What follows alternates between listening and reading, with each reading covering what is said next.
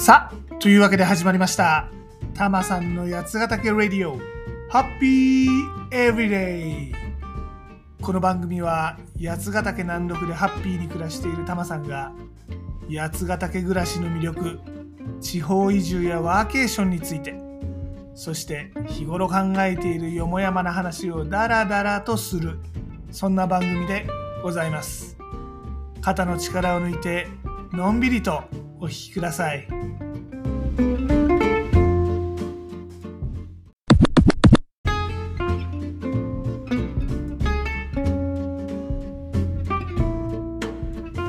今回は標高のお話。標高って何よってあの海抜標高のことですね。海面からの高さ。あの標高でございますよ。はい。なんでこんな話をしてるかっていうと八ヶ岳暮らしって結構この標高がね生活の鍵を握ってるからなんですよね。はい、えーまずはタマさんが暮らしている場所の紹介をしましょう。タマさんが暮らしているこの小屋こちらはですね標高1141メートル。まあざっくり1100メートルっていうとこらしいですね。地図アプリによると。ちなみにこのねあの1100メートル標高ねっていうと他の場所と比べると日光中禅寺湖と同じくらい。でガーラ湯沢スキー場のてっぺんと同じぐらい。で旧軽井沢まあ旧軽銀座ですね。よりちょっと高い、まあ、そんな感じの場所でございます。で面白いのは八ヶ岳で暮らしてる人って結構みんな自分の標高を知ってるんですよ。あのね挨拶とか雑談の中でねお互いの家の標高が話題になったりもするんですよ。例えば「おやあなた標高 800m あたりなんですね」いやーそれ寒くないし快適でしょう。とかえー、あそこってことは標高 1300m ですか。夏は気持ちよさそうですね。とかね。これ考えてみるとちょっと不思議な会話ですよね。だってあなた自分の家の標高言えます？普通知らないと思うんですよね。東京都の23区とかに住んでれば土地の海抜標高よりもむしろえ何階に住んでるんですか？おーあの月島のタワマンの30何階それは景色がいいでしょうねとかいやうちね6階建てのマンションなんだけど最上階に住んでるんで夏の日あたりで部屋が暑くってねとかまあそういう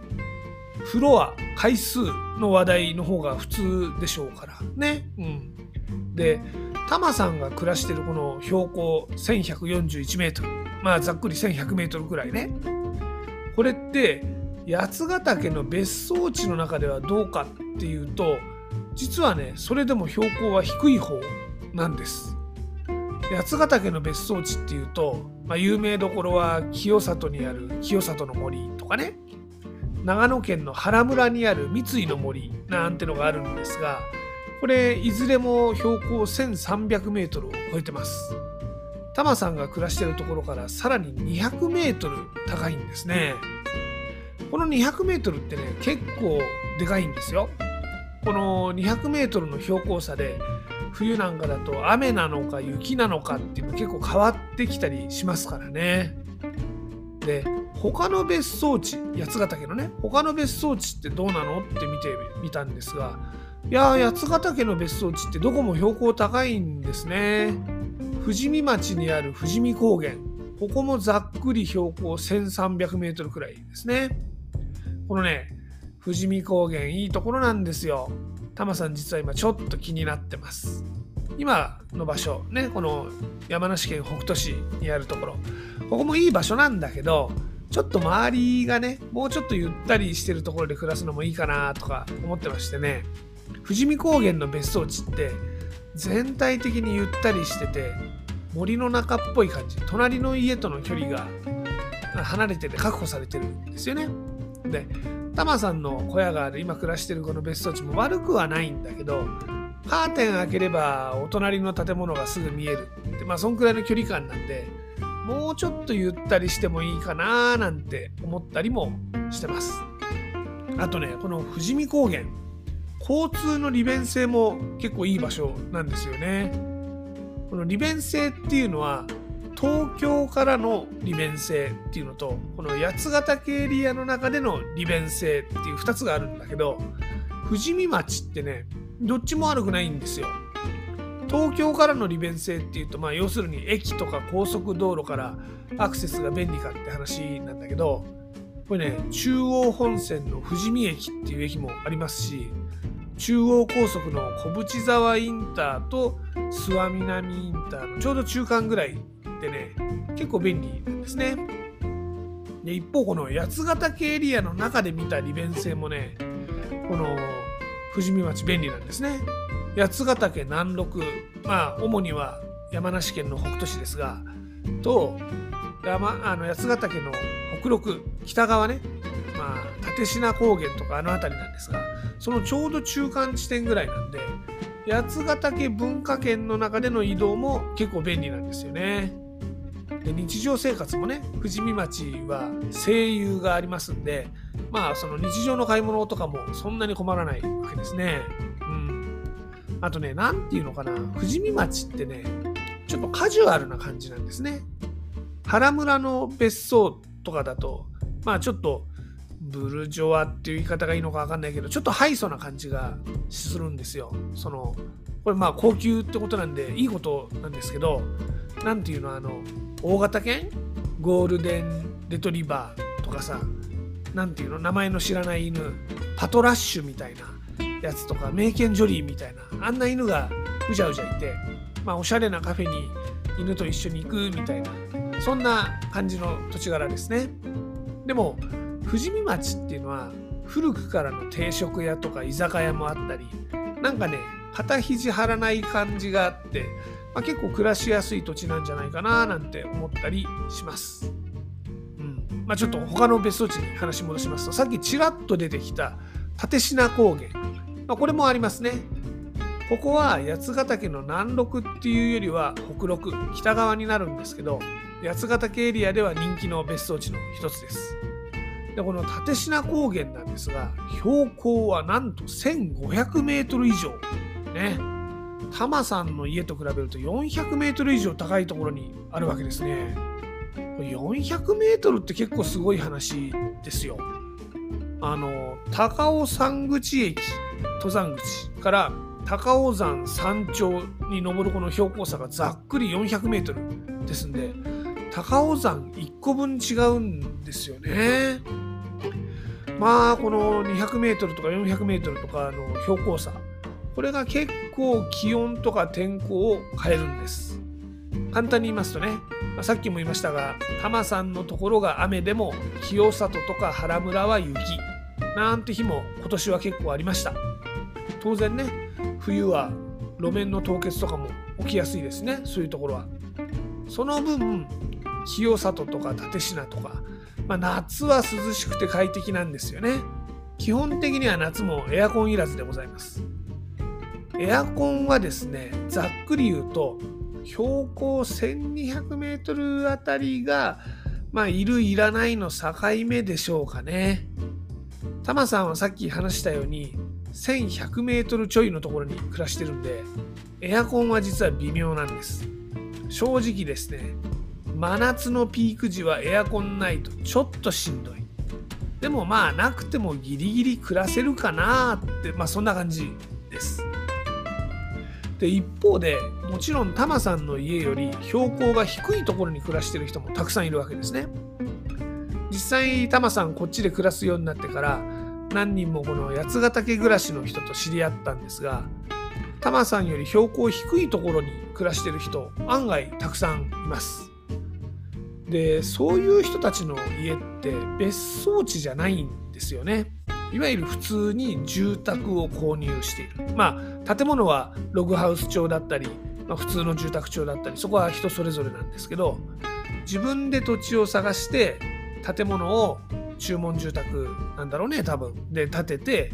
水道引いて、電気引いて、まあ、いわゆる普通に家を建てるという感じなんです。まあ、もちろん全員が持ち家ってわけじゃなくて、賃貸に暮らしてる人もたくさんいるんですが、まあ、いずれにせよそんな感じです。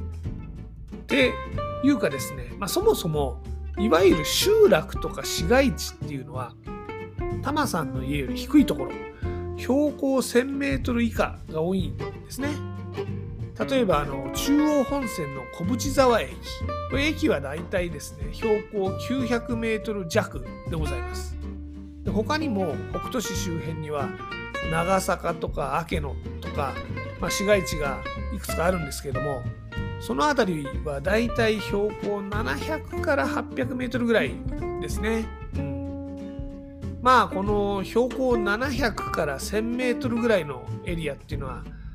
まあなんつうの？高い山高原の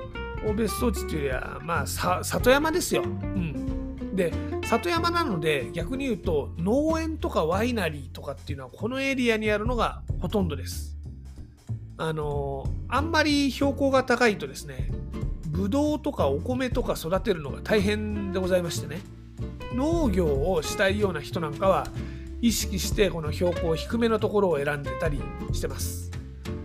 だもんでこの農業を絡めて移住をしましたっていう人とか自治体の空き家バンクまあもともと集落があったところとねこの空き家バンクを利用しましたなんて人は標高700、800メートルあたりに暮らしてる人が多いんじゃないでしょうかね。逆にタマさんのとこより高いこの標高1300メートルとかになるとあんまり田んぼとか果樹園とかはないです。まあ、ビジネスとしての農業を目指すんなら、ね、低いところの方がリーズナブルなんでしょうね。あのもちろん標高高くても育つ作物は育ちますよ。ほらあの高原レタスとかねレタスって野辺山の辺りでたくさん畑があるんですけど野辺山の標高は高い。標高 1300m 超えてますからね。で野辺山の農園っていうのは結構でかいですね。あのトラクターがでかい。トラクターって皆さんどんなのイメージします？あのバイクぐらいの大きさのやつイメージするんじゃないかと思うんですが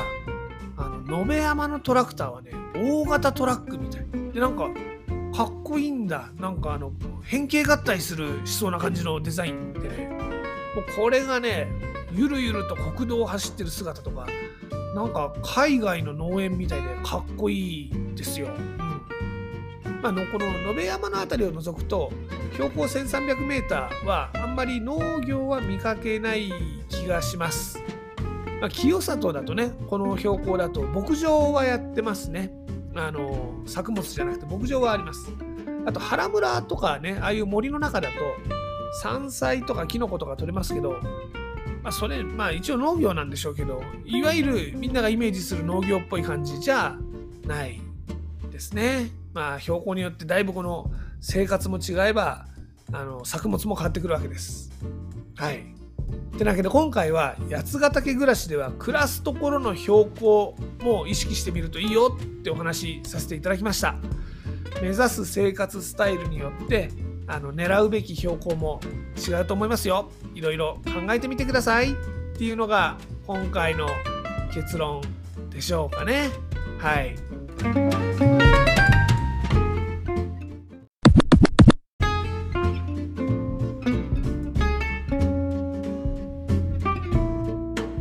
さて、たまさん、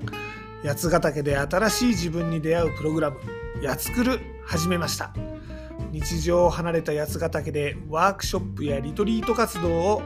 体験することで新しい自分を発見します。詳しくはたまさんのブログ、やつナビ、yatsunavi.jp を見てみてください。やつナビでは八ヶ岳で楽しめるアクティビティや移住に役立つ情報もお届けしてますよ。また八ヶ岳暮らしについては SNS でも案内しています。Twitter では全部カタカナで「ハッシュタグたまさんラジオ」を検索してみてください。ちなみにユーザー名はたまさんラジオ。これ全部英語ですね。たまさんウェディオでございます。インスタグラムでは「ハッシュタグブラタマリ的なを検索してみてください。ちなみにユーザー名はヒロドットたまりでございます。どちらもね、いいねとかリツイートとかフォローとかしてもらえると嬉しいです。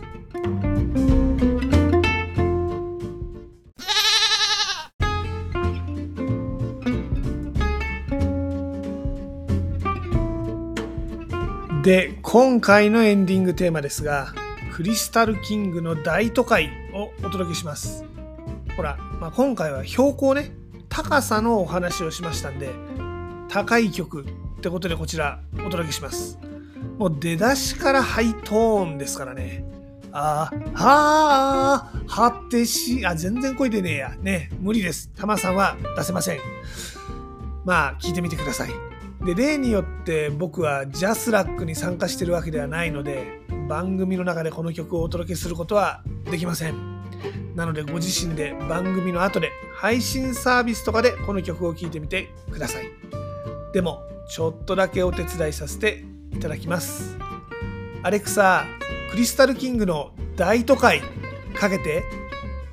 では、ごきげんよう。また次回。